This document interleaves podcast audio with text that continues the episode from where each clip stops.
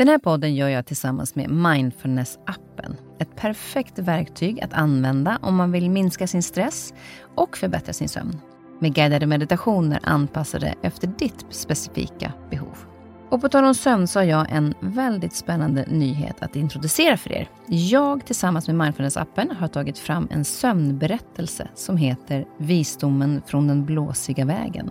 Det är en form av godnattsaga för vuxna som får dig att slappna av i kroppen och varva ner mentalt för att lättare kunna somna. Följ med mig på en förtrollande resa som vaggar in dig i drömmarnas värld och önskar dig en skön god nattsömn. Det är klart, det, och det är inte alla som har haft turen att hitta det syftet i livet. Det, det behöver man inte göra, men kanske behöver försöka hitta vad, när, när är jag som lyckligast? Vad är min drivkraft? Mm. Är, jag, är det när jag är tillsammans med andra människor? Är det pengar? Är det, är det, vad, vad kan det vara för någonting som jag brinner för? Du lyssnar på en podd från Perfect Day. I veckans avsnitt har jag bjudit in två personer som jag tycker så fantastiskt mycket om och som också har blivit mina vänner. Men det är inte av den anledningen att de är mina vänner bara som de är här, utan för att de är otroliga människor som inspirerar andra och vill få människor att hitta motivationen genom livets toppar och dalar. Mina gäster heter eh, Magdalena Forsberg, tidigare skidskyttestjärnan och dansaren och coachen Tobias Karlsson. Jag lärde känna dem när jag var med i Let's Dance och vi gick faktiskt hela vägen till finalen tillsammans. Nu har de skrivit en bok som heter just Hitta motivationen genom livets toppar och dalar och de ska nu ut i höst på en motivationsturné. De utgår mycket från sig själva och det de har lärt sig på vägen genom sina elitsatsningar. De har båda haft tuffa perioder med sjukdomar och utmaningar. Och hur har de gjort för att ta sig igenom det? Ja, det är jag bland annat nyfiken på. Jag brukar säga att även om jag vann Let's Dance-finalen med min vän Kalle Sterner så vann Tobias och Magdalena varandra. En vänskap så stark och så mycket erfarenhet som de delar med sig av för att inspirera andra. Och utöver boken så är Magdalena egenföretagare, skogsägare, ledamot, styrelseuppdrag tar hon, författare, coach i träning, gör träningskläder, föreläsare, programledare.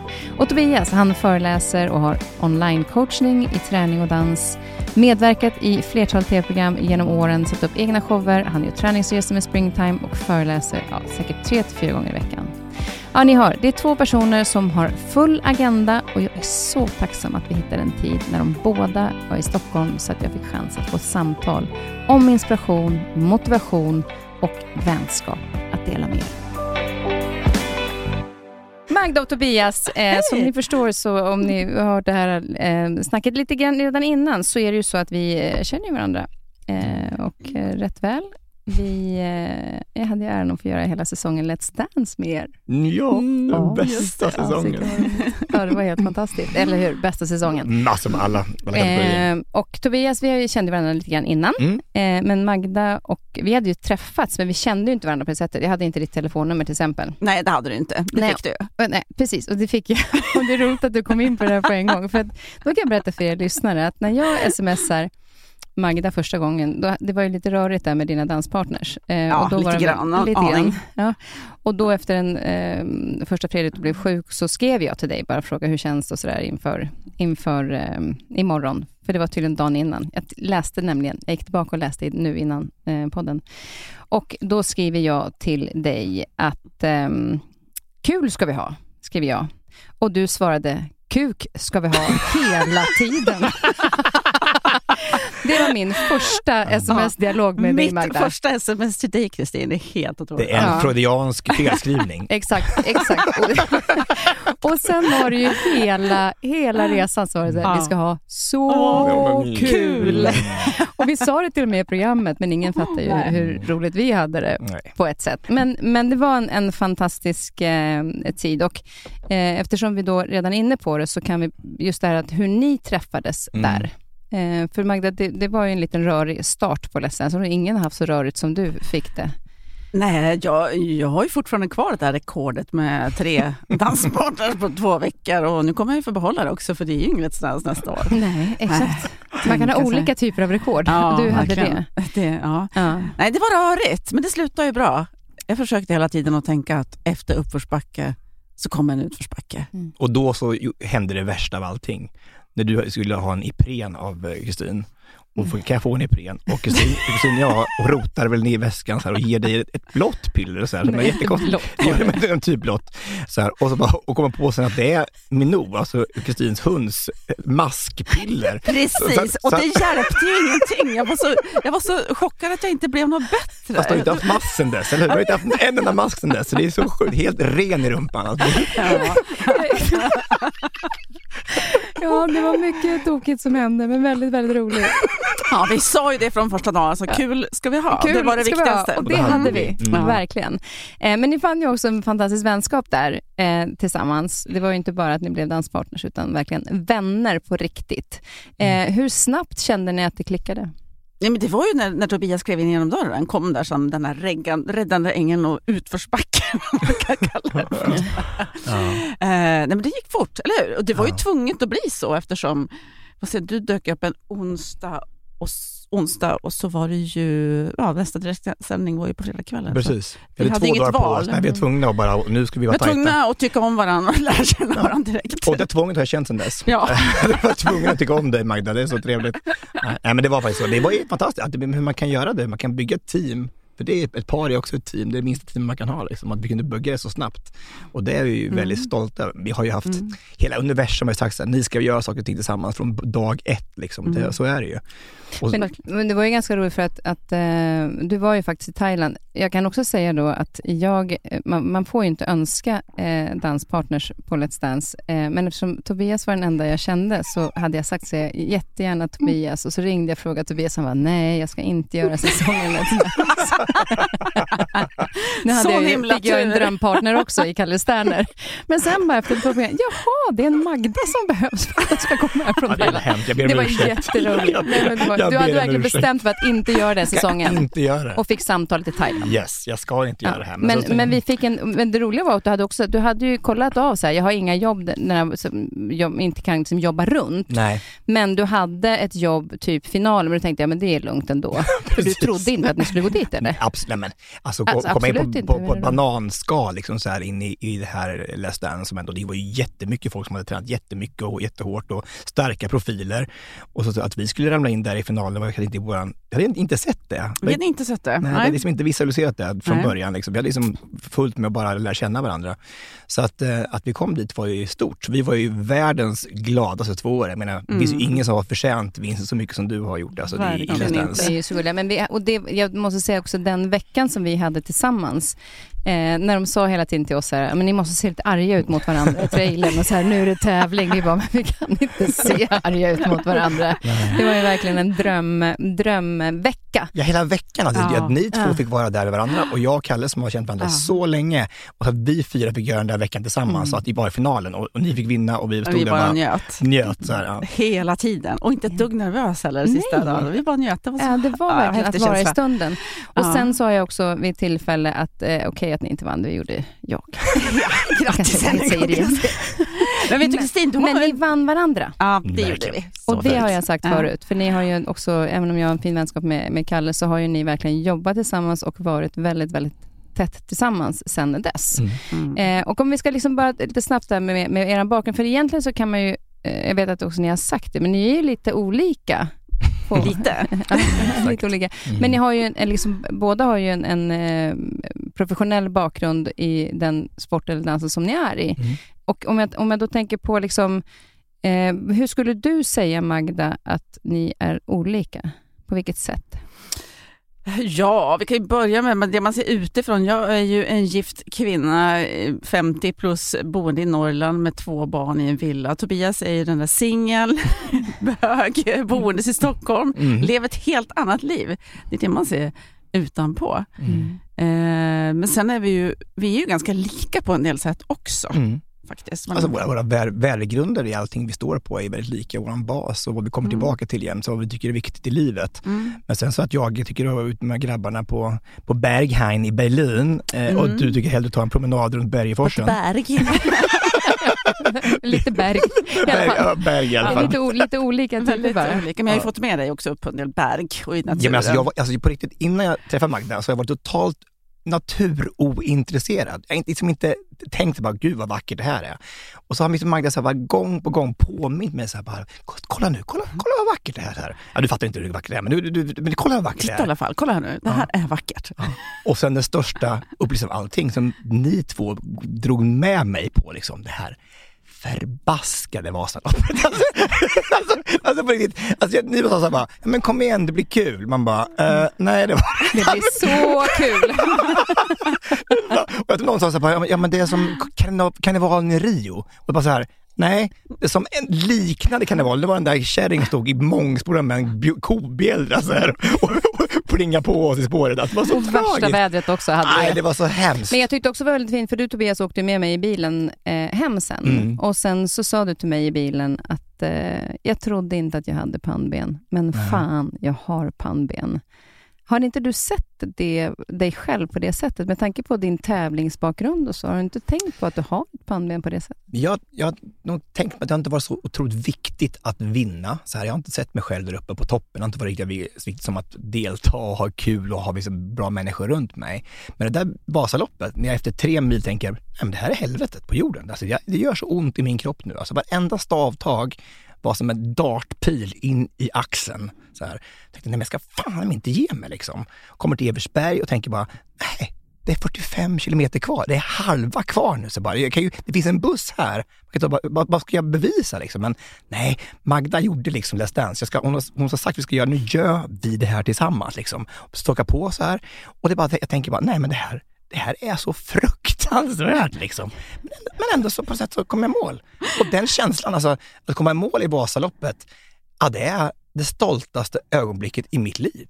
Jag tänker bara att de där nio milen gick att genomföra. Mm. Ja, det Det var imponerande. Så, Ja, det är så sånt pannben. imponerande. Och du också Kristin. Ja, och jag hade ju åkt den en gång förut eh, och då var det ju det snabbaste året. Eh, det var det ju absolut inte det här Hade året. samma tid. Nej, inte riktigt va? Och sen stannade jag ju på varje ställe och pratade eftersom vi samlade in pengar också. Mm. Så att jag skulle ju stanna och prata, gjorde direktsändning med TV4 och så, här, så det tog Mm. ju ganska lång tid. Och sen kom jag på sista, sista stoppet då i Eversberg. Nej, nej, Eversberg är halvvägs, men sista stoppet eh, innan, alltså där är en mil kvar. Är det Risberg? Mm. Nej, små, nej, Risberg kanske. Ja, gud, jag kommer inte ihåg. Smågarna är väl efter Eh, Smågarna är första. Ja, exakt. Vi har, vi har stenbra koll på vad som Magda åkte fel håll Ja, liksom. men, då- men, ja, precis. men då kom jag på bara, men vänta, vi ska ju dricka vin snart, jag har ju bråttom. och när jag kom i mål, då hade ni tittat, liksom så här, men Kristin ska komma in ja, ungefär vid den här tiden. Mm. Och sen så kom jag in tidigare, de bara, vad fan hände sista milen? Ja men vad fan, vi ska ju bråttom. vi ska på middag och dricka vin, vi måste komma igen nu. Ja, Vilket var ju liksom en, en helt annorlunda, det blir som en, en dagsutflykt tycker jag att det är. En verkligen. härlig, man alltså. får inte se det som en tävling, eh, förutom om man är professionell skidåkare kanske. Nej. Men, men det är ju ändå liksom en, en eh, så härligt, att du, härligt att du har den upplevelsen, mer i alla fall den stoltheten som du... Ja, men alltså, jag skryter ju om det här varje gång jag träffar folk. Alltså folk bara, men sluta prata om Vasaloppet. alltså, det finns ju andra saker i ditt liv. Liksom. Alltså, det är, alltså, det är så stort, jag tycker det är fantastiskt. Alltså, så- jag tackar och bugar och bockar för att jag fick åka med, för den här upplevelsen kommer jag alltid bära med. Kommer du åka igen? Nej, Vi kanske ska ta något annat lopp. nej, nej, det, är- nu är det färdigloppat. Nu är det färdigloppat. Eh, men just den här mentala styrkan som jag upplever att ni båda har på många sätt. Jag tänker liksom hur, när man tävlar så har man ju såklart mycket, den mentala biten är ju en väldigt, väldigt stor del i det. Men, men när man väljer att lägga av till exempel sin karriär, Magda, och ehm, det här med liksom allting tystnar på något sätt. När man inte kommer till arenorna och inte publiken jublar och det där. Hur var den omställningen, skulle du säga, efter du slutade din karriär? Jag kände att jag, hade, jag saknade inte det där med, med publiken, som du säger, arenan. Jag tänkte inte på det någonting förrän jag för första gången hamnade igen i Oberhof i Tyskland på en världscuptävling. Jag jobbade med ARD, en tysk tv-kanal, och kom dit och skulle jobba och stå där inne på stadion där vi hade vår ute, ute, utepodium och är mitt i den där grytan. Då kände jag bara, åh, jag saknar det. Men det var det enda gången. Sen har jag inte saknat någonting, utan man hittar ju andra saker att, att göra i livet. Andra utmaningar som också är ganska lika som det här med tävlande till exempel. Att eh, föreläsa. Mm. Du förbereder dig, du är laddad, det är direktsändning det här och nu, du kan inte göra om det. Och så efteråt är man lite slut sådär. Så att det, ja, man hittar andra saker. Du får de kickarna ändå. Ja. Jag kommer ihåg en sak som du eh, lärde mig, som jag har tagit med mig Eh, så framförallt nu i våras när jag gjorde säsong, nu dansade jag ju inte, men, men de dagarna när man sänder är ju ganska långa, för man är ju där väldigt tidigt på morgonen Mm. och det är genrep och det är liksom, alltså, ja, rep och he- hela tiden tycker man att man repar, knappt hinner äta. eh, och då, eh, du satt alltid och var så lugn. Du satt liksom i en soffa och pratade när du hade de här pauserna, och medan jag och Kalle kanske hoppade omkring mest hela tiden, som två, ja, jag med min ADHD i alla fall, hoppar omkring, för att hålla liksom energin uppe. Och så säger jag till dig, men hur kan du vara så här lugn? Och då säger du till mig så här, nej men jag sparar min energi till jag behöver den. Mm. Och jag bara, ja. Nej, men det är bra ska- att ha en av och på-knapp. Ja, men den var så bra Ja. och det har jag faktiskt tagit med mig i så många jobb efter du sa det. härligt. När jag till exempel gjorde Årets hjältegala förra året, då brukar jag alltid springa runt eh, mellan liksom repen och prata med folk och hur mår ni och prata med kameramännen och det där. Mm. Nu hälsar jag ju på alla såklart, men sen så gick jag upp faktiskt och mediterade. Mm. Eh, och det har jag aldrig gjort förut och jag har heller aldrig varit så närvarande i en sändning Mm. som jag var då. Och det var för att jag du hade säger sparat energier. Det är så Ja, kul att skönt. säga det här, för att jag känner exakt samma sak efter att dansa med Magda. För att jag har också varit så här som en jojo, liksom, fram och tillbaka och studsboll liksom, fram, och massa energi som bara öslas utåt och inåt. Det är jättekul. Men om man ska fokusera på någonting och göra någonting bra nu och här, liksom, Mm. då är det ju bra att ha lite energi kvar. Man har Exakt. putsat ut den under så här 24 timmar, liksom, där man har, ska göra en och en halv minut som man ska göra riktigt, riktigt bra. Så det har jag verkligen också tagit med mig från dig. Kul att höra. Nej, men jag var nog lite så när jag tävlade också, att en del de är ju sådär att de går, yes, går, sträcker handen i vädret och är så här taggade innan start och slår handen i väggen eller vad de nu gör för någonting. Man är så peppad. Är det Nordtugg du pratar om? Ja, Mm. typ. Nej, men jag var nog mer tvärtom. Att jag, jag liksom knöt ihop säcken och spara, spara till att öppna den där säcken till det var dags för start. Mm. Och det där är ju säkert också olika för alla, men, Verkligen. men det var någonting som var väldigt bra för uppenbarligen både mig och Tobias, Mm. att, eh, att spara den energin till man verkligen ska fokusera. Det är väldigt fascinerande tycker jag det här att alla de här skidåkarna och kanske även andra idrottare, att de inte är så, med, ni inte är så medvetna om hur, vilken impact ni har på publik, både där på arenan och på, även på hemma i tv-sofforna. Jag tänker både du och Charlotte, så här, ni var helt omedvetna om att folk har satt där hemma och tittade och hejade, hur, hur stor, hur stor del ni är av deras vardag. Liksom. Men det tänker man inte på då, eller? Det, ja, jag tänkte ju inte på det i, när jag, under karriären. så tänkte inte jag på det. Jag försökte inte att läsa om mig själv i tidningen eller titta på tv eller någonting utan för att hålla mig i min värld och inte bli påverkad av allt som händer runt omkring. Det var först efter karriären som, som jag började förstå och började ta in det och då tänkte jag att det var tur jag inte visste på. Nej, men att man försöker att fokusera på det, det jag ska göra. För det kommer jag ihåg under Let's Dance, för då hade jag bestämt mig för att det här gör jag för det är min Mm. resa och jag ska inte lyssna på vad andra säger. Men när man kommer så här program 5-6, när man börjar bli ganska trött Mm. eh, och får den här svackan som väldigt många får i den perioden, Mm. då började jag direkt liksom höra när folk tyckte och tänkte och sa, och, man, och jag, jag sa till Kalle, fan nu har, jag, nu har jag halkat ur den här bubblan som vi är i. Liksom. Han bara, nej men nu tar vi tillbaka den. Och när, så fort vi gjorde det så gick det ju bättre. Mm. Men så fort man börjar liksom fara iväg med tankarna åt alla olika håll och tänka på andras förväntningar istället för sina egna, då tycker jag att man liksom tappar det. Mm. är Jag hade också någon sån... Kalle Sterner, är Ja. Kalle Sterner är klok. är du och Tobbe? Mm. Och sen är han inte klok heller. Nej. Det. Kärlek. Ja. Nej, men jag hade ju jättetung sån där svacka också eh, i Let's Dance. Det går ju upp och ner hela tiden, ibland är det djupare. Och, eh, jag kommer ihåg när jag stod bakom scenen innan den där resultatshowen, när man ska gå ut och höra om man, om man får vara kvar eller inte.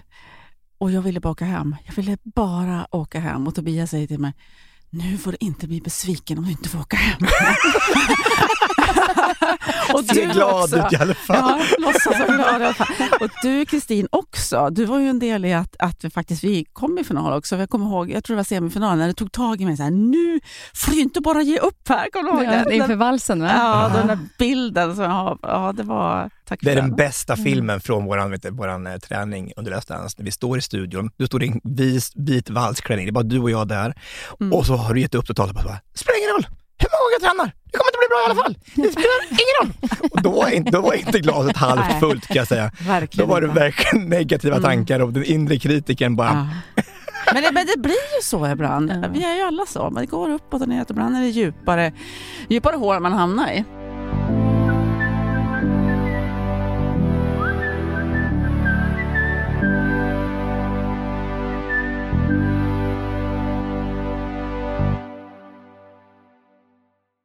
Och nu har ni eh, skrivit en fantastisk bok eh, som jag nu har eh, gått igenom väldigt noggrant.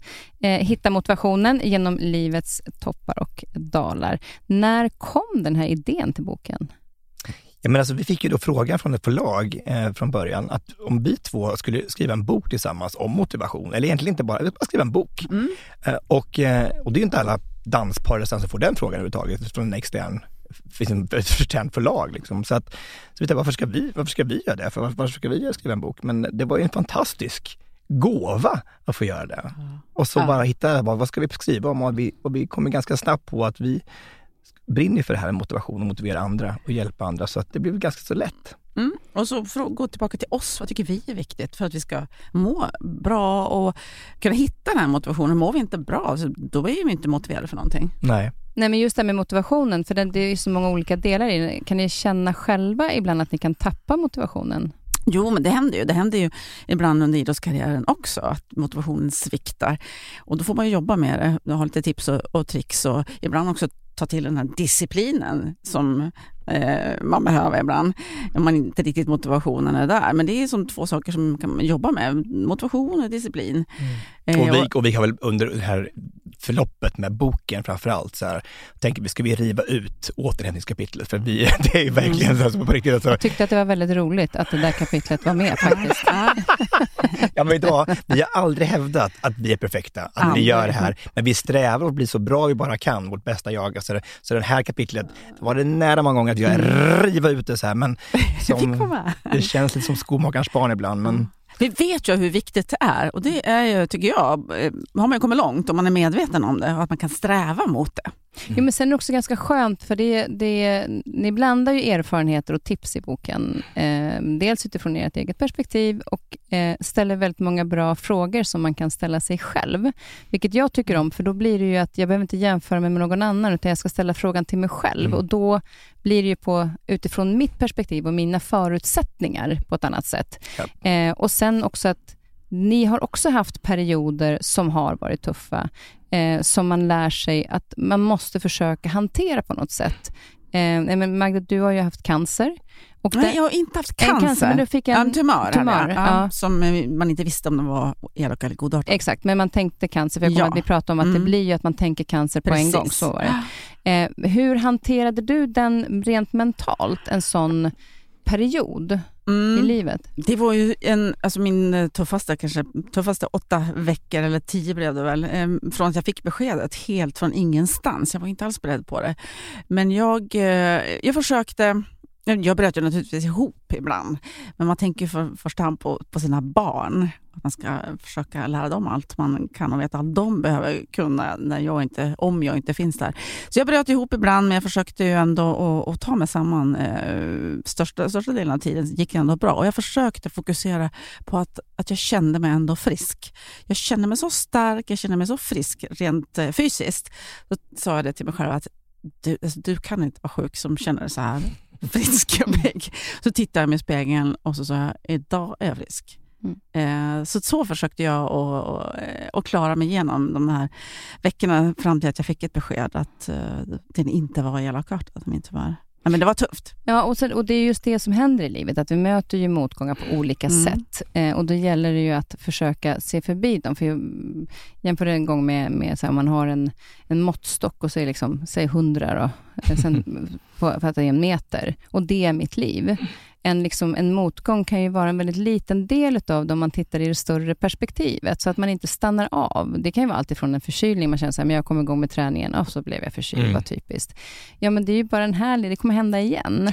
Men att hitta då motivationen att faktiskt eh, komma tillbaka till det. Mm. Det är ju det vi någonstans också måste vara beredda på. Sen är det finns ju olika grader av motgångar som man kan ha. Men att hitta den motivationen. Och Och att vända, lära och, sig. ja, precis, och vända, precis, vända det där till någonting, att man faktiskt, varje gång som man löper in i ett hinder på vägen, att man faktiskt kommer starkare ur det. Precis. Och lär sig av det och tänk, tänker att jag klarar det här, då klarar jag kanske nästa, nästa grej också. Så har det i alla fall varit i mitt liv, att allting som hänt i mitt liv har ju varit så här, bara, ja, jag klarade sexualiteten, mobbningen, lite hiv-virus, ja, ja nu, det är liksom, vad ska komma nu som, man ska, som jag inte ska klara? Mm. Som har varit nere på botten och vänt så känns det bara som att, ja men kasta något nytt på mig nu så ska ni få se, jag klarar det också. Ja. Mm. Man lär sig så mycket också av de här motgångarna. Och jag tror att det är precis som ni säger, att man kommer ihåg det. Vad kan jag lära av det här nu? När det, är Mm. liksom, det kan ju vara alltid från de här tuffa perioderna som är nu i en lågkonjunktur. Mm. Eh, att många har det tufft på det sättet. Vad kan jag lära mig av det här som jag kan ta med mig längre fram? Eh, man får liksom sitta lugnt i båten och härda ut. Mm. Eh, och det kan vara frustrerande, men att vi ändå tar med oss den lärdomen vidare. Men i boken så har ni också en modell. Mm. Kina-schacksmodellen. Jag tänkte vi skulle ta lite axplock ur den, lite grann hur ni eh, tänker, för det är då syfte och mål är en grej, rörelse och träning en grej, kost och sen är det återhämtning, relationer, relationer och tankar. Mm. Finns det någon av de här som ni är bättre på att eh, hålla kvar rutinen kring? Jag skulle säga, jag eh, prioriterar alltid rörelse, att få in det på något sätt. Så det är väl eh, den enklaste tycker jag. Mm. Och jag tycker definitivt att den viktigaste är relationer. Att jag försöker verkligen anamma min egen läxa att bara håll dina relationer vid liv. Alltså försök att bara bygga dem så mycket du kan. Vårda dem varenda dag. Liksom ät middagar, träffa vänner, alltså åk hem till familjen. Så här, det är ju så. Där tankar jag på som allra mest. Och det Mm. tänker jag aldrig någonsin, att aldrig någonsin tulla på. Liksom. Så det känns, det känns otroligt Och skönt. du är extremt duktig på det, verkligen. Och det är ju livsviktigt, det här med relationer visar sig vara viktigare än rörelseträning och, och, och viktigare än det mesta. Och ju- och just det också, om man tittar då på de här blå zonerna runt om i världen, Mm. så är det ju faktiskt Mm. en del i varför de blir äldre, är därför att de har en social tillvaro. Mm. Även om den är liten, så har de relationer Mm. som gör att de inte känner sig ensamma. Att de Mm. lever alltså, i större familjer, både med mormor och farföräldrar och det, man, man tar hand om varandra, släktband är starka. Så, här. så det är, det är jätteviktigt. Alltså, det är ju Verkligen. grunden till lycka, ska jag säga. För och de jobbar ju också högre upp i åldrarna. De pensioneras ju inte som vi gör, utan de har ju också sin roll på, inom arbetet de jobbar inom och då kanske de träffar också människor och har ett meningsfullt liv. Ja, Exakt. sitt syfte, precis. Ett syfte, ja. Mm. Precis. För vi kommer ju, eh, jag tänkte att vi skulle komma in på då det här med lite grann att eh, om man, om man till exempel, då, det här med motivationen, det finns ju så många olika delar. Jag kan ju själv känna att jag kan tappa motivationen, det, framförallt om jag kommit av mig i träningen till exempel. Och sen så bara, då blir jag lite halvirriterad. Och, och, eh, och så ska jag bara komma på, när jag har ett syfte, vad fan ska jag börja? Jag tycker liksom, ja, ja, det löser sig väl typ. Mm. Eh, sådana perioder kan jag absolut komma in i. Vad skulle ni säga är det liksom första steget man ska försöka ta för att hitta motivationen igen när man inte är där? Om Vilka tänker- frågor ska man ställa sig själv Men som dig, om du tänker att du ska hitta det i träningen igen, Mm. så är det ju, ha något mål. Mål är att jag ska träna tre gånger i veckan. Och varför? Vad är syftet med det då? Jo, det är för att jag ska fortsätta vara, vara stark och kunna göra roliga saker. Du gillar ju att gå på berg också. Mm. Att jag ska kunna orka och fortsätta göra det fast jag blir äldre. För att jag ska kunna behålla eh, bra minne och allt det där. Det finns ju så mycket bra syften varför vi ska träna. Så det är mycket komma tillbaka till det här varför. Ja, Ja, precis. Jag tänker för att det finns en fantastisk tysk reklamfilm där en, en äldre man som vaknar upp och så har han, man ser liksom att han har liksom tappat gnistan på något sätt. Och sen så ser han, det är någon som går och drar på en, på en jul, julgran så här utanför så här. Och så börjar han liksom dra ut den här kettlebellen han hittade i garaget, en gammal, gammal så här, tung kettlebell som han börjar hoppa på. Och grannarna och hans familj tänker, vad fan håller han på med liksom? Han går med den där kettlebellen och drar och han tränar och tränar varje dag liksom så här. Och så slutar den här reklamfilmen med att han på julafton så har han köpt en julstjärna till sin lilla, lilla, lilla, sin barn, det är så fint, sitt barnbarn. Och så bara för att han ska kunna lyfta henne upp i granen för att sätta upp den här Mm julstjärnan, så har han liksom gått, det är som det, det han har tränat på hela året för att kunna göra det och orka med henne. Det är så, Ja, den är så Ja, är fin. så fin. det är så bra. Alltså snacka om att hitta ett Ja. syfte. Vi gråter ju bägge två när vi ser det. Tobias sitter numera och Ja, jag gråter. tycker, jag tycker det är så fint, ja, det är så vackert. Ja. Det är, Det är en likhet mellan oss, vi gråter väldigt lätt. Mm. Där har ni likhet. Nej men det är just det här att just här, hitta det här syftet. Varför, Varför? ska jag göra det här? Och oavsett om det är liksom med kosten eller vad det än är, att man hittar just sitt Precis. varför. Det är många som vet vart de ska ha ett mål Mm. och vet vad de ska göra för att komma dit, men att de vet ju inte varför de ska dit. Och där tappar man ju väldigt mycket kraft och motivation om man inte har sitt varför man ska göra saker. Ja, och nu när vi var inne på träningen som du var inne på, rörelse och träning, så är det ju kanske lite olika för alla beroende vad man har för mål. Alltså vissa Mm. vill åka, göra lopp, eh, Vasaloppet kanske, eller andra vill bara komma igång och få liksom en bättre flås eller eh, mår bättre i kroppen för att man kanske har ont eller någonting. Mm. Eh, det, det handlar väl om bara att, att man börjar. Eh, tycker ni, för att jag gjorde det i somras nämligen, för då hade jag liksom kommit av med lite grann träningen i våras. Och sen i somras så bestämde jag för mig nu ska jag börja igen. Och då hade jag skrivit schema för hela mina fem veckor. Eh, med två dagar löpning, en dag vila. Två dagar löpning, en dag vila. Och sen styrde jag liksom hela min semester. För att det blir ju, alltså styrd hela semestern, eh, det tar ju faktiskt inte så lång tid. Men jag hade bestämt mig för att jag gör det, jag ville vara på en plats där det var enkelt och tillgängligt, vilket alltid löpningen är. Men jag behövde mitt schema i fem veckor och nu vill jag ju inte vara utan det. Det är så men, skönt. Ja, och det är så skönt, men man också, jag är medveten om att jag behöver göra det här enligt liksom, mitt schema för att få att bli en rutin igen. Mm. Mm. Eh, Även om jag har på med träning jättemycket tidigare, så har jag ändå liksom den... Det gäller att vara lite envis i det, för vissa dagar är det fasiken inte kul, Nej. Nej, men man gör det ändå. mm, det är så viktigt med träning så vi behöver faktiskt göra det ändå, fast det inte är kul alla dagar. Men det tar ju sin tid att komma in i, som du säger, rutinerna. Så där. där har vi alla olika sätt. Och ett sätt kan ju vara, som du gjorde då, att verkligen ha sitt schema. Inte så många tror jag som skulle klara av det. Bra gjort! Men man, men man, kan, Fem veckors schema. man kan inte bara. glömma heller att man, att man kan ändra den där, alltså att man har en dålig vana eller man har ett dåligt mönster. Man, man kan faktiskt det. För jag, hela mitt liv har jag varit en kvällsmänniska. Jag har aldrig gått upp tidigt på morgonen, jag har aldrig ätit frukost i hela mitt liv förrän jag träffade Magda. Och eh, har ändrat mig så att nu så går jag upp och är på gymmet varje morgon. Klockan ringer 5.42 liksom. Och jag, jag, det här tänker jag att det här, jag känner inte igen mig själv en gång.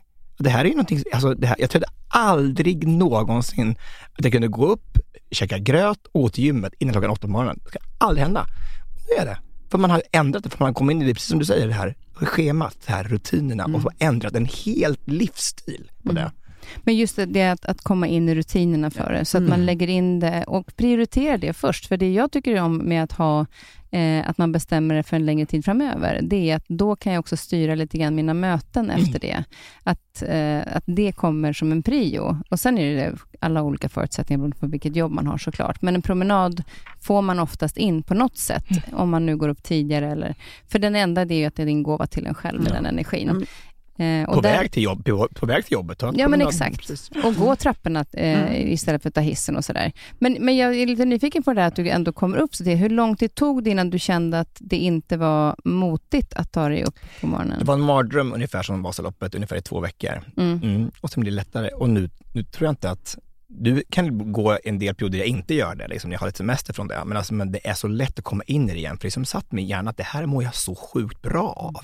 Så två veckor så var det så här, ja nej, men nu är det inga problem att gå upp. Alltså, var, ju- då var det så här, visst man var trött på morgonen, men man måste ju då anpassa sig när man går och lägger sig. Det går ju inte att vara uppe till klockan två och sen gå upp klockan vet du, 5.42, det går ju inte. Så då gick man och la kanske vid 11 och sen fick de där sex timmarna, så det var ju perfekt. Det tar ju tre veckor att sätta en ny rutin sägs det. Och det ligger väl någonting i det.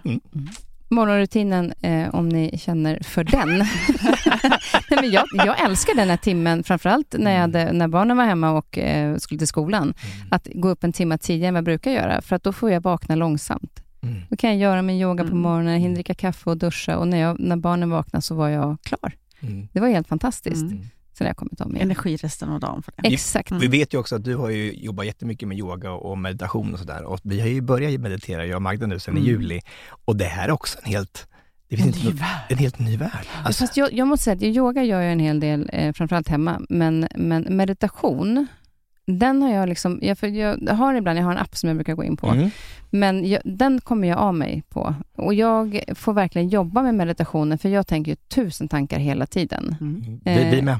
Ja. Vi med. Och jag tycker att det är svårt. Hur gör ni för att hamna tillbaka, alltså hålla er fast i meditationen? Har ni satt upp något så här att ni gör det varje dag, eller hur? Vi gör det varje dag. Tio minuter. Mm. Det tar ju inte lång tid. Nej, Det gäller bara att göra det. Men det och sen så, eh, så skickar vi påminnelse av en grupp där vi skickar att nu har jag gjort det, nu, då blir man påmind så man glömmer inte. Nej. Och det är så för mig, just nu när vi håller på med den här showen och ska göra så mycket saker, det är så mycket i hela livet så, och det är som kaos. De här tio minuterna för mig har bara blivit så här, nej men de, jag kan inte leva utan dem. Jag, de måste få, få, få pejla in. Nu är det fokus och så gör vi det här. Och de här tio minuterna då så här med en guidad meditation, någon som ger en lite, ord på vägen, hitta nuet, hitta tillbaka till din homebase som de kallar det, antingen andetaget eller något ljud så här. Ja, det är jag, jag, jag, igen, samma sak som med frukosten och den här tidiga morgonen. Liksom, jag, jag känner inte igen mig själv. Jag, jag, jag, verkligen, jag, jag är helt, helt uppslukad av det här. Men då hittar du ju eh, just det här med återhämtningen. Att återhämtningen är Mm. ju extremt viktig. Eh, sömnen då kanske framför allt. Mm. Men just det här att man ibland kanske inte har jättemycket tid i perioder att ge sig själv för att man har mycket med jobbet och man har småbarn eller vad det nu än är. Men att få de där tio minuterna är ju ändå en form av återhämtning Mm. som är, ger så otroligt mycket. Ja. Kan du känna att, att du ändå får mer smak nu Tobias på återhämtning? Ja. Att det är inte så tokigt? Det här kanske är dörren in till eh, riktig återhämtning. Alltså det här, det, alltså det, är- det här är ju, sen vi, faktiskt sen vi skrev boken, för man blir ju lite så här att man måste ju ändå leva lite Mm. som man lär, eller hur? Precis, Så- man blir medveten om det på ett annat Ja, sätt. precis. Och tänk att både det här med meditationen är ju ett steg i rätt riktning tycker jag med, mot eh, bättre återhämtning. Mm. Och även att man pratar om att, att ha oaser i kalendern. Så här, det bara, man, man kryssar i så här, här får du inte ta in ett jobb. Liksom. För vi har ju så här på jobb alltså, allihopa, så det, man, det kommer i olika saker hela tiden. Men om man bara drar bort ett streck över fyra veckor i januari, att här får du inte jobba. Så man kan du har, hålla dig till det då? Jag tycker den här gången Mm. att det här är faktiskt bättre. Den här gången. Den här- Den här veckan har det gått bra. Jag tycker att det är lite, just för att ni ska få en liten förklaring hur Tobias kan fungera och att han har så otroligt mycket eh, för sig hela tiden, så kan det ju gå lite tokigt ibland när man tror att man ska på, var en föreläsning och så skulle du, du sätter dig på tåget till Gävle. Mm. Mm. Just det. Berätta. Nej, men jag hade gått upp tidigt den här morgonen för jag skulle på kick-off i Gävle med Great Earth och eh, det var på, på Vegagatan i Gävle, för de har sitt huvudkontor i Gävle såklart. Det är klart det är där uppe. Går på tåget, åker två timmar till Gävle och så tar jag en taxi ut till det här bostadsområdet i Gävle ute där ute eh, i Brynäs och tänker, och så står det så här, Vegavägen 14, så går jag upp och ringer på det här liksom villa, villan liksom, ding ding. Då öppnar en, en äldre dam inte med förkle. Så bara, hej, här står en Let's Dance-Tobbe på min terrass. Jag bara, är det här kick-offen är till Great Earth? Bara, Hon bara, nej. Så här, jag får ringa så här bara, eh, är inte den här, den här kick-offen i Gävle? Nej, den är på Vegatan på Odenplan. 200 meter från där jag bor. Sjukt! Alltså gud jag skrattar, alltså det är så dumt. Alltså. Fick du en liten tankeställare då, att det Ja. kanske går lite fort ibland, ibland när man... Precis, och det var det bästa var att, att veckan innan, precis några dagar innan jag skrivit så här, ett sånt här ett inlägg på, gjort en reel, jag satt och tittade drömmande bort på tåget. Så jag bara, folk kanske tror att jag är stressad, men jag är inte det. Jag, jag, jag, jag, jag mår väldigt bra av den här underbara stressen. Det finns inte ett gnutta stress i mitt liv. Bara klipp till, kling, kling, fel stad. Liksom. Men hade det hänt idag efter du har börjat med meditationen? Nej. Nej. Nej. Det, nej, Nej, nej, inte, inte än. inte idag i alla fall. Nej, exakt. Men sen också en annan, en annan punkt som är väldigt viktig är ju tankar och då också eh, det här med relationer. Eh, och vi pratar ju oftast när man, så här, om, när man pratar om hälsa så är det mycket så här, kost, träning och återhämtning. Men, men när det gäller tankarna, eh, vad är det ni känner är viktigt där, Magda? Eh, jag tycker att ja, det är så mycket som är viktigt, men kanske bland annat det här hur vi pratar med oss själva. Vi har ju en inre dialog hela tiden. Jag tror att du har också. Mm. Ja, och oftast så, den, om den får bara sticka iväg dit den vill med då är det oftast till det här negativa. Att vi blir vår egen innersta, alltså in, värsta kritiker. Och det behöver man ju vara medveten om då, och det kan vi jobba med. Att försöka ta makten över de här, den här konversationen som vi har med oss själva. Det tycker jag är viktigt. Ja, för vi har ju en förmåga ibland att vi slår på oss själva Eh, mer, alltså, och, och det, man tror nästan att det är andra som gör det, fast det är bara en själv som tycker och tänker Mm. om sig själv. Mm. Och Det är klart att många säger men du ska vara så positiv hela tiden. Ja, men, man kan ju välja en bättre tanke. Mm. Alltså, även om man är lite låg en dag och tycker att livet inte är jättekul, så vill man ju inte eh, spä på den, utan kanske då hitta en bättre tanke. Mm. Har du jobbat mycket med den delen, Tobias, just det här med det mentala? Jag tänker liksom dels från tävlingstiden, men också sen nu framöver. Ja, men jag har ju hemifrån så har jag ju två stycken helt otroligt skilda personer i mitt liv. Det är mamma och pappa. Och eh, mamma är ju ändå, hon är från Närke och det är så här bara, det går aldrig, det kommer aldrig fungera, det kommer, det kommer, det kommer aldrig gå liksom, med katastroftänk och så här. Fantastisk kvinna, alltså världens roligaste, jag älskar henne till döden men, men jag har haft det liksom lite det här att det, kommer, det kommer aldrig gå, det här gnälliga liksom. Bara på pappa då så här, som som är helt, han hoppar upp jämt så här, bara, det finns inga som helst problem i världen liksom. Oj, jag fick lite, lite cancer. Bara, Nej, det är klart, det, det ordnar sig, det fixar sig, inget problem alls. Bara, det här är lugnt liksom. Så jag har två stycken otroligt skilda personer i mitt liv där. Och jag tror att jag har liksom anammat det där. Jag liksom, tyckte inte om det där gnälliga. Så jag har liksom anammat pappas del i det här och försöker se ganska positivt på livet. Och det har hjälpt mig så sjukt mycket inom allting jag varit igenom egentligen. Att jag ändå sagt, ja, trots att jag har all utöverskap och mobbing så har jag bara, nej det ska nog gå. och det fattar jag inte ens själv hur, hur det har blivit så. Liksom. Mm. Men det är ju en otrolig styrka. Men du väljer ju lite vilka, själv vilka glasögon du vill ha på dig när du kliver upp på morgonen. Man vill ha dem där. Man försöker se lite mer det positiva, fokusera på rätt saker och möjligheterna istället för det som inte går. och sådär. Men jag vet att du använder dig mycket av det där styra och välja tankar när vi var på äventyr på Kilimanjaro. Precis, ja, verkligen. Alltså, där var det ju bara att välja rätt tankar för att det är lätt att hamna där. Det är brant, det är kallt, det kommer aldrig gå. Vi ska säga det och förklara det för de som inte vet, men när ni gjorde den här boken, eh, skrev den, så bestämde ni också för att bestiga Kilimanjaro. Mm. Eh, och varför valde ni att bestiga ett sånt högt berg?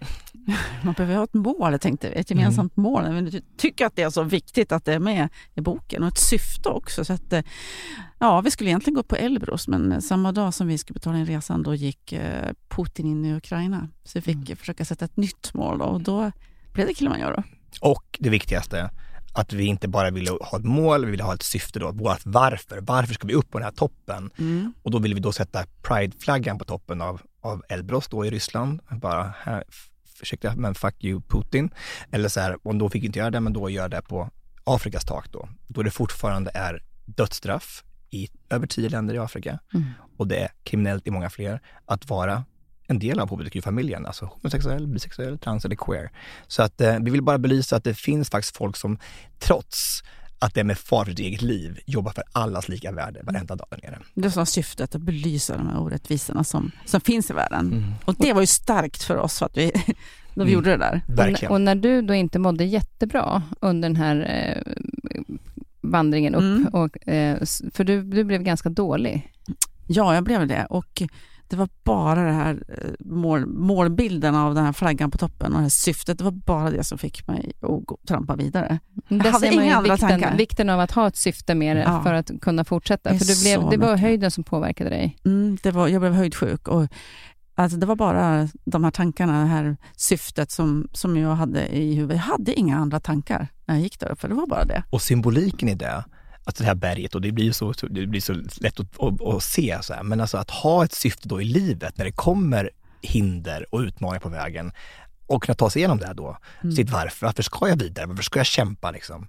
Få gå upp på morgonen. Mm. Det är så viktigt. Ja. Och det, är klart, det, och det är inte alla som har haft turen att hitta det syftet i livet. Alltså, det, det behöver man inte göra, men kanske behöver försöka hitta vad, när, när är jag som lyckligast? Vad är min drivkraft? Mm. När jag, är det när jag är tillsammans med andra människor? Är det pengar? Är det, är det, vad, vad kan det vara för någonting som jag brinner för? Mm. Det är viktigt. Mm. Och där jobbar Tobias med tankarna. När jag gick och bara tänkte på flaggan, flaggan och syftet så hade du ju andra tankar också. Ja, jag tänkte på musikalmusik. Ja. musikalmusik. Okay. Jag gick och sjöng så här, memory, not the sound from the payment. Bara, do you hear the people sing? Jag valde sådana så här, till Magdas stora porträtt. hur, var, hur var den upplevelsen att lyssna på det när man går och fokuserar Nej, jag orkar inte säga det ens en gång. Jag orkar inte reagera. Jag bara gick och flyttade en fot, en till fot. Men du, du valde ju rätt tankar där hela vägen upp istället för att välja där hur jäkla brant Ja, var. men alltså, det kom ju negativa tankar. Ja. Men sen så att ändra det då, att välja sina tankar så här, bara, det kom, alltså det är så jävla det är så kallt, det är så brant och så och jobbigt. Svart är det. Och svart är det också. Och så, och så kommer det ändå så här, nej nu måste jag ändra. Börja tänka på här, min familj, alla goda upplevelser jag haft med mina vänner. Och så här, Let's Dance-tiden var med jättemycket i vår vecka där Let's Dance var med oss hela vägen på berget. Så här. Och jag kommer ihåg en av mina bästa vänner, hans, eh, hans mamma låg sjuk hemma, så det, det var också så här bara, jag ska kämpa för hennes skull liksom. Mm. Så att eh, det, var, det var verkligen ett prov på att välja rätt tankar. Mm, det händer ju så mycket i våra huvuden, alltså vi, vi har ju som kan ge så mycket kraft och det gäller att ta vara på den då, och kunna liksom styra och välja rätt rätt och ha rätt attityder. Så det, det, är så viktigt. Jag tycker att det är så intressant det här med hur tankar också styr vårt fysiska. Att en tanke kan påverka det på, alltså negativa tankar stjäl energi. Det, det är ju uppenbart. Mm. När jag sprang maraton då för tio år sedan så hade jag bestämt mig för att bara ha bra tankar. Mm. Eh, och det är en utmaning i gick sig. Det? Eh, ja, men faktiskt mm. så gick det. Eh, jag eh, det var väl lite smågrinig kan man säga när jag kom in och hade några kilometer kvar, när folk stod och sa heja Sverige. Jag bara, håll käften. typ. Då kände jag att nu räcker det. Men så var det bara två kilometer kvar och jag inser liksom att gud, jag kommer klara ett maraton. Ah. Jag som typ hade sprungit tio minuter, gått tio minuter och sprungit tio minuter. Det var that's it. Liksom. Eh, och så kom jag på att mina barn står vid eh, målgången och får sån kramp i halsen så att jag kan knappt andas. Och bara så panik över att jag inte kan andas. Och bara så här, och så började jag tänka, Apple Store ligger där borta. kanske ska köpa en present till mig själv imorgon. Och det bara släppte. Nej. Och då är, jag var ju på väg att börja gråta, för att jag blev så stolt och eh, rörd över att mina barn skulle se mig gå i mål på maraton. Så att det blev kramp. Men så fort jag ändrade och tänkte på mm. Apple Store, Apple Store. Då, bara, mm. och då insåg jag så här, hur snabbt tanken påverkar mm. vårt fysiska. Mm. Det var så sjukt häftigt i efterhand. Mm. Och där är ju någonting man kan ta med sig. Som du säger, att tänker man på de här musikallåtarna så känns det ju lättare mm. även om det är tungt. Och lärdomen här, att köp mer Apple-produkter. ja, exakt. För det, är så det blev ingen presenten dagen efteråt. Nej, men en tanke leder ju alltid till en känsla ja. och sen vidare till en handling. Så det är ju otroligt viktigt. Mm. Det är vi tänker. Ja.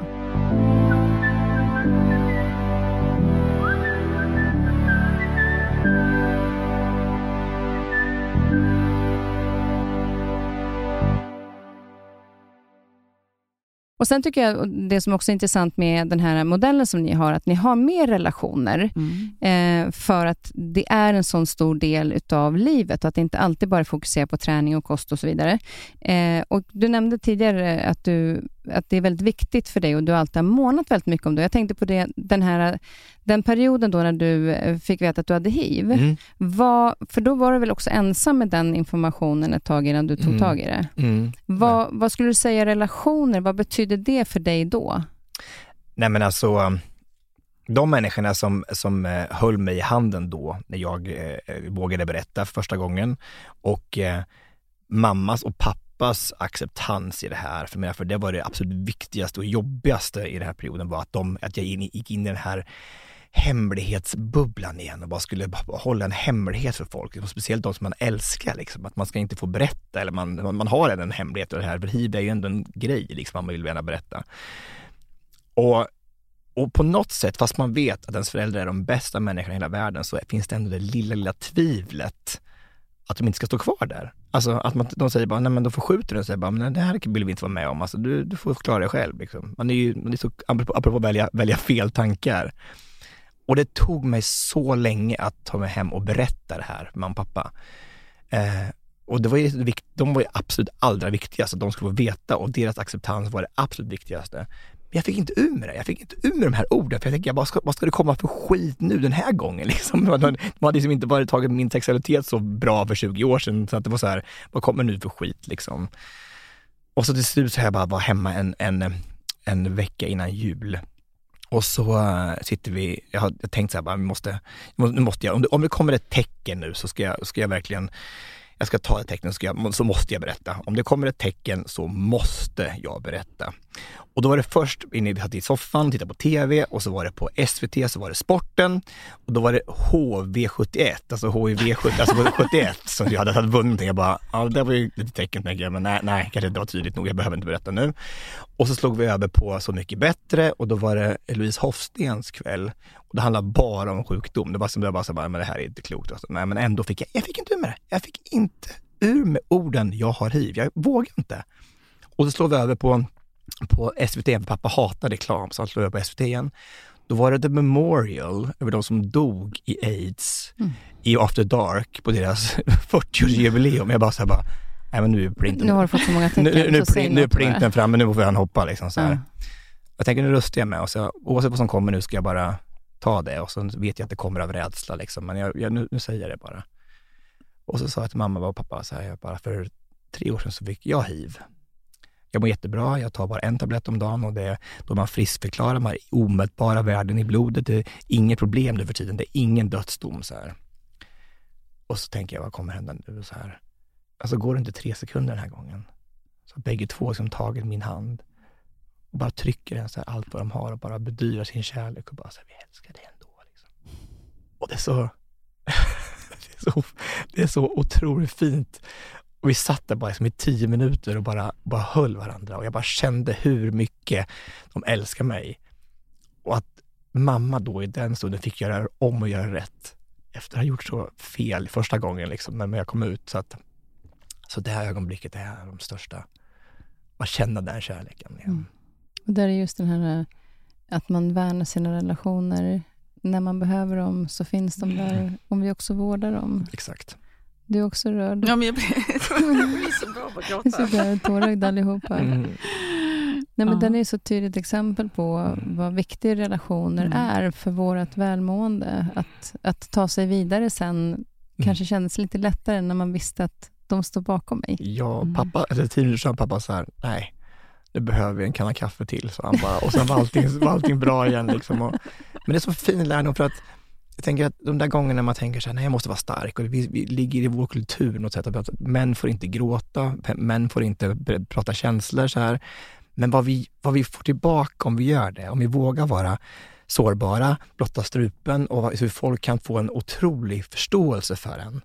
Att de här, de här, de här hårda sidorna kan liksom få en förklaring om vi berättar att vi, jag går igenom det här just nu.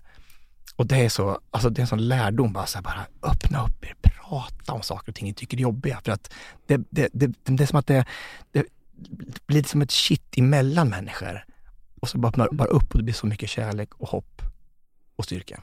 Och de, de vänner som um, står där eh, i våra um, med och motgångar, det är också så att om du sträcker, vi pratade med en, eh, en nära vän häromdagen som hade tufft och så bad om hjälp. Och när, eh, när han skrev det smset och bad om hjälp så hade han brutit ihop. För han tyckte det var så svårt att vara vuxen och be om hjälp. Tills vi pratade om att det är det det handlar om, att vi vuxna, då är vi vuxna när vi kan be om Oh, hjälp. exakt. Och att det är en gåva för den andra att få vara där Mm. och få hjälpa. Att få finnas och få hjälpa till. Exakt. Att man inte tar ifrån den gåvan från de vi har i våra relationer, att också få finnas där för. När man till exempel ja, men tappar man motivationen, Mm. kontakta någon som du vet kan peppa dig, Mm. men, men ta ansvar för att be om den hjälpen. Så har du din relation där, om man har vårdat den. Och precis det där, alltså hela, hela, alltså hela grunden till att vi gör den här showen i höst är för att ge vidare det och visa att, att, att blotta er själva, liksom, var, våga vara sårbara. Liksom. Alltså det är det största budskapet i hela showen, så här, att vi måste liksom, bli bättre på att prata om jobbiga saker. För det kommer att, det kommer, vi kommer att komma tillsammans som en enda stor mänsklighet och inte bara tänka på kön eller vem som är vad och eh, gay eller straight. Så bara, vi, vi är ju människor allihopa. Och vad bra att du kommer in på turnén, för jag tänkte nämligen höra lite grann om den. Mm. Eh, hur blev det då en eh, motivationsturné? För den ska ni ut med nu i höst. Ja, Ja! Ja, men idén föddes ju på Kilimanjaro faktiskt. Eh, det var, man sov i ett tält där och så jag sov som en stock, hur bra som helst. Vaknade en morgon och så, god morgon till Tobbe, har du sovit gott? Nej, jag har inte sovit så gott, men jag har gjort en show! som vi ska göra på releasen. Eh, så då gjorde vi det på bokreleasen. Mm. Och sen, jag, menar, jag, vet, jag, jag har gjort två shower innan, alltså två dansikaler. Och nu det här tänker jag få göra en show igen nu med, med Magda då och sen alla våra vänner. Du kommer också vara med snart. Och vi ska Ja. in dig till att vara på en, ja, en, en roll i den här showen. Ja. Ja. Nej, men tre, tre av våra fantastiska vänner som är fantastiska sångare och fyra dansare och så jag och Magda. Så det blir som en, inte en dansikal, men det blir show, det blir sång och det blir dans och det blir, och kanske att man också lär sig någonting på vägen. Liksom, så här. Och jag För det blir också som att det är en annan form av föreläsning eh, också. För att Mm. ni, ni, eh, som på, jag missade ju, eh, jag såg bara slutet på eran, eran release, Mm. men, men när jag såg sen så är det också att ni står ju och pratar och berättar också. Blir det också Precis. det? Ja, vi kallar det ju för, faktiskt för edutainment, education och entertainment. Så att det är lite föreläsning, lite dans, lite sång. Man ska få med sig någonting, lära sig någonting också. Man får se, ett av numren är när Magda är på Berghain Disco i nakenkostym. Det är bara det jag tycker jag ska vara värt att se. Det tycker jag, alltså, det, när, när han är premiär sa ni? Den 27 oktober i Södertälje. Alltså, nej, men det, alltså det här alltså, det är så kul. Alltså, bara, det här är ju det bästa jag vet, så här, när man får skapa. Det finns inga, alltså en helt vit palett. Alltså bara, en canvas, inte palett, vit canvas. Och det bara, bara, bara, bara med stora målarpenseldrag så här och göra allting är möjligt så här och göra då stora dansnummer, so sångnummer. Liksom bara, hur ska vi, ska vi illustrera den här, den här bergsbestigningen upp på Kilimanjaro och så, här bara, och så ska det komma in folk med prideflaggor och vi sjunger bara One gay more. Alltså det är så, så, alltså det, alltså det är så bra! Alltså, inte för att vara ödmjukt men, alltså, men det, är så, det är så sjukt kul att skapa. Ja, det är Skapande. helt fantastiskt att, att få, liksom, få, få göra det här med Tobbe som har den energin och har gjort shower tidigare. Vet, du kan ju alltid veta hur man gör. Mm. Så att det, Men hur är det för dig då när, när han kommer med alla sina galna idéer? Plocktar du alla idéer? Ja, eller, ja. ja. Eller, eller ifrågasätter du någon gång, så här, hur menar du nu? Inte, ja, kanske lite då. Men jag, efter jag hade min upplevelse med min eh, tumör där så blev jag ju Magdalena 2.0 som hoppar på allting. Bland annat då Let's Dance som har gått, kommit vidare nu i en bok och, och nu en show. Då. Jag säger hellre ja än nej. Mm. Bara haka på. Men sjunger du också? Nej, jag, jag, inte vad jag vet än. De har inte sett. De har inte sett. sett eh, vi har One inte sett. gay more, another day, another day.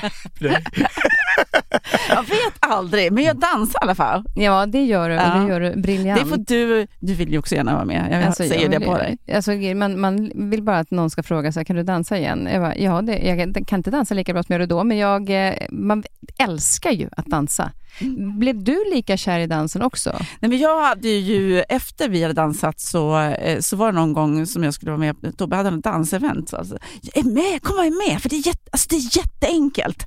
Ja, Okej, okay, jag kastade mig dit och skulle vara med. Och jag fick sån här du vet, panikkänsla i hela kroppen. Jag skulle dansa. Jag kom tillbaka till det där att jag inte kom ihåg och det var liksom, nej, jag tyckte det var jättejobbigt. Men sen när vi nu har gjort eh, showen här, och då tränar vi och så. Och då kändes det inte så. Då var det mest bara kul. Ja, och det, jag tycker att det är så roligt när du säger det. Hur ska jag komma ihåg? Ah. För inför fredagar så var jag alltid så rädd att man skulle missa koreografin. Eh, ja. Var du där också? Ja. Mm. Och sen ett halvår senare så gjorde jag och Kalle ett jobb på Steam Hotel där vi då skulle träna inför och tänkte vi, men vi kör en uppvisning också, så vi kör en av danserna. Och så testade vi tre av danserna och när vi gjort dem två gånger så satt det. Satt de. Jag bara, hur kan jag efter ett halvår mm. typ komma ihåg koreografin och trodde då på fredag när vi har tränat hela veckan att jag inte skulle komma ihåg den. Alltså den sitter ju så starkt. Det är och marinerat i ett halvår. Vet du, då, så här. Det är fantastiskt. Exakt, exakt. Det är det den har gjort. Den har marinerat lite koreografin. Du fattar hur bra den är nu. Alltså. Wow, Steve Hotel, grattis! Eh, ja, exakt så. Men vad kul. Men om man vill köpa biljetter till turné, turnén, vart gör man det? Då går man in på motivationsshowen.se. Japp, där vi, det är Södertälje, det är Västervik, det är Eskilstuna, det är Örebro, det är Sundsvall, det är Gävle, det är Växjö, det är Kalmar. Det är... Hur länge ska ni Göteborg, det är Stockholm. Ja, så jäkla bra. Eh, vi håller på 12 stopp. Mm. 12 stopp och eh, vi håller på från den 27 oktober till den 9 december. Mm, så, så gå in och köp biljetter snabbt nu. Mm. För jag tror att det bara, bara man kommer känna motivationen, man kommer också få en jävla massa energi känns det som. ja, ja det är alltså, tanken. Tänk bara att se Magda i nakendräkt. Jag bara, det var det som bara jag, det? ser fram Det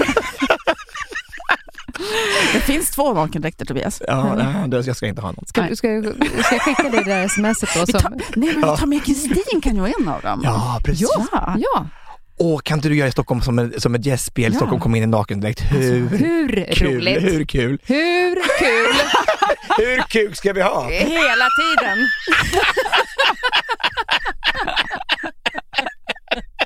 on, on that note. Nu är det sagt. Nu är det sagt. Nu är det sagt. Ja. Eh, ni har ju eh, inte bara motivationsgång, ni jobbar ju extremt mycket. Du ska iväg utomlands? Eller? Ja, Eller har jag har tre veckor nu i Portugal och eh, i Palma. Mm. Och en vecka med Magda. Ja, jag är med i Palma. Mm. Du är med i Palma. Mm. Eh, Då kör vi motivationsveckan.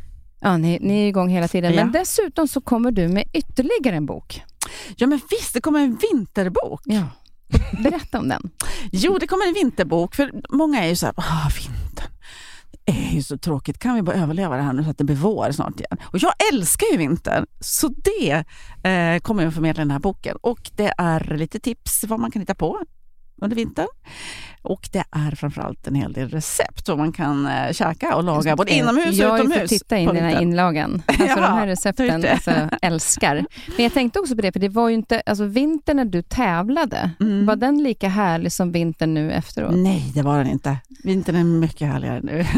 När man får göra eh, annat än att eh, träna efter ett strikt program och resa omkring och tävla hela tiden med press och stress och sådär. Så att, nej, men nu älskar jag vintern på ett helt annat sätt.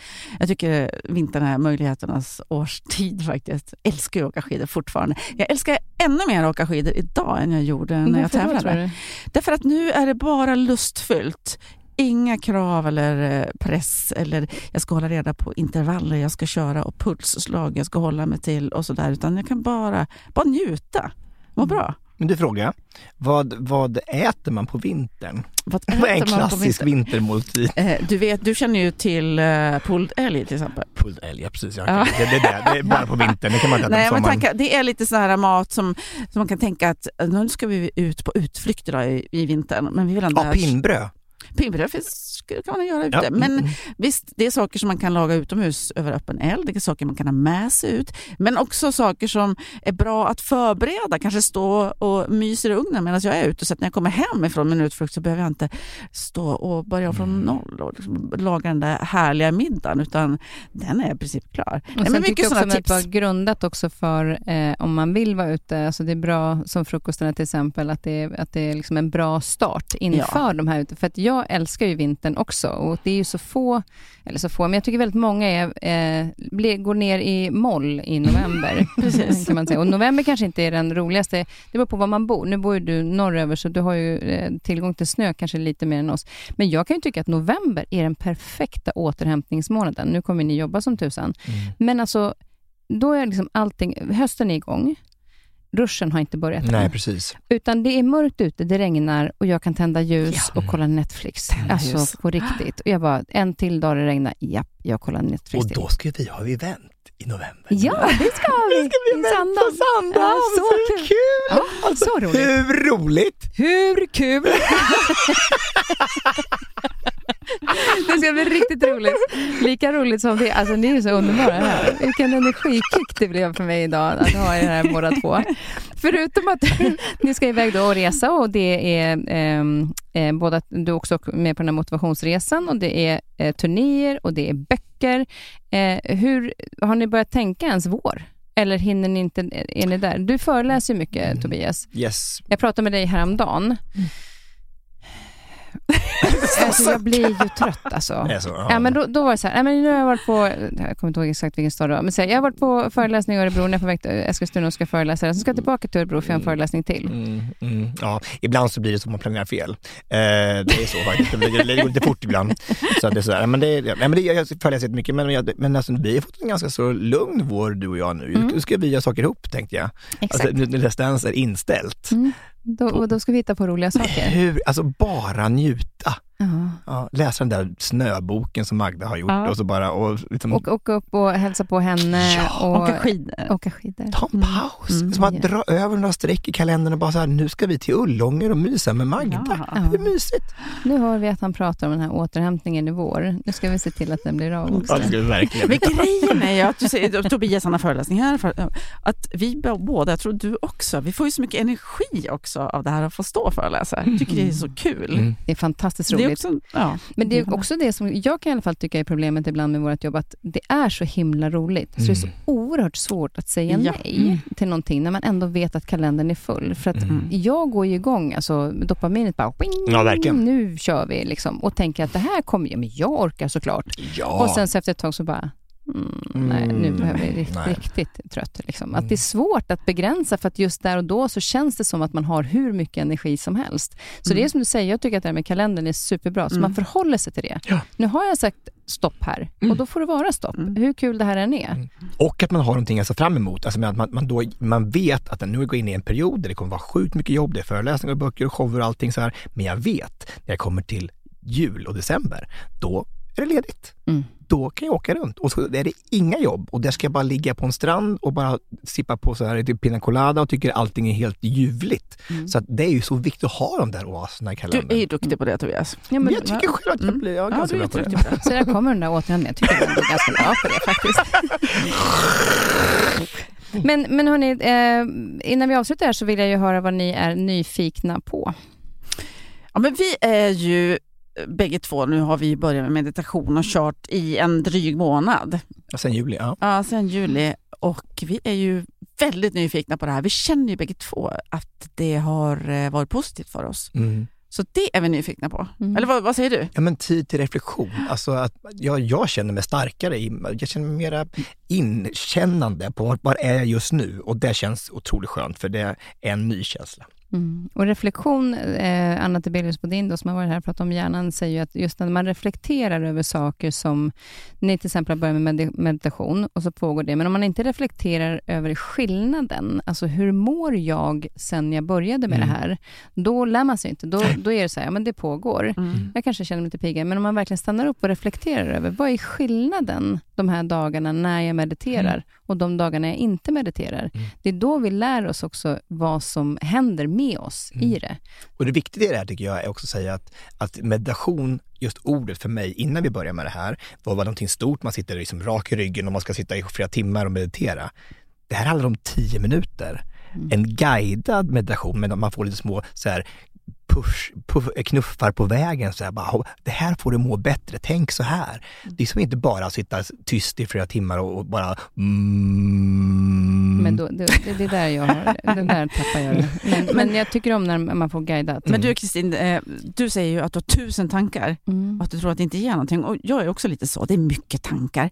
Men då sa Jeff, som guidar oss i våra meditationer, han sa faktiskt igår i en sån här guidad meditation att eh, just att ni kan ju tycka att det inte ger någonting och att det är mycket tankar. Men tänk er själv, när ni tränar fysiskt, när ni är ute och springer till exempel. Vissa dagar känns det jättebra, det är flow, det går hur bra som helst. Andra dagar känns det jättetungt. Men träningen ger ju någonting i alla fall för ditt fysiska. Och samma är det med hjärnan. Mm. Så att man ska liksom just de där gångerna när man känner att man flippar och det, Mm. Det är i tusen alla tankar, fall att det fortfarande ge något. ger någonting. Yes. Ja, vi, när är det ni brukar meditera? Det varierar lite, gärna Okej. på morgonen, men eh, det kan bli när det passar. Mm. Mm. Okej, jag tänkte jag skulle fått eh, haka på tåget här. Men jag, Ja, men jag, kör, jag ska kör efter. Kör efter. Mm. Har du tid? Eh, Mm. Ja, det har jag. Vad är tid? Allt som är bra har vi tid Ja, för. prioriteringsfråga. Man, eh, exakt, en prioriteringsfråga. Eh, nu innan vi då är det alltså alla de här sakerna vi har pratat om som är framför er. Eh, man kan följa er på Instagram och sen går man in på motivationsshowen.se om man är, vill köpa biljetter. Så är det. Eh, Mm. Det är ju en perfekt jag vill säga, julklapp, men det är, det är första dag till exempel. Precis. Dra dit Ja. farsan är ju Ja, kanon. Alltså, julfesten på jobbet, Exakt. alltså, hela företaget. Alltså, Det är Mm. alltså perfekt. Alltså, det är ju kul. det är väl Ja, roligt? Ta med hela företaget. Jag Yes. som jobbar på Alltså, Volvo, så, så till. Volvo-chefen och bara ta med allihopa i Göteborg. Eller ta hela motivationsshowen dit kanske. Kanske Det kan blir bättre. Exakt så. Ni ska ha fått, ni har valt en låt. Vilken Ja. låt har ni valt? Ja, det Ja. blir ju Winnerbäck. då. Alltså, ni är Winnerbäck. Ja, det är bara vår lilla grej. Vi har vet, hittat eh, våra gemensamma nämnare där i Winnerbäck. Så Mm. att, eh, På vilket sätt då? Nej, men alltså, vi bara älskar Winnerbäck och, och hans musik.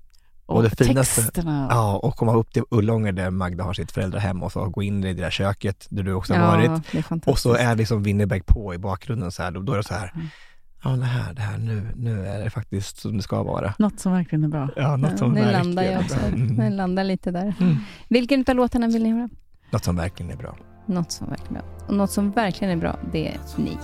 Tack snälla för att ni kom hit. Tack för att Och ni lycka kom. till nu hela hösten och jag ser fram emot att kliva in i nakendräkten med Magda i Stockholm. Så kul! Can't waste. Vi We ska ha can't wait. så kul! Puss på er! Puss på dig. Res en majstång i vår Hör hur klockorna ringer Snart rullar lastbilsflaken fram igen Hälsa hösten, den ska passa sig Och drömmen, den ska jaga dig Hälsa styrkan och modet som finns i den För när alkoholen dunstat När applåderna tystnat Måste du ha Den här podcasten är producerad av Perfect Day Media.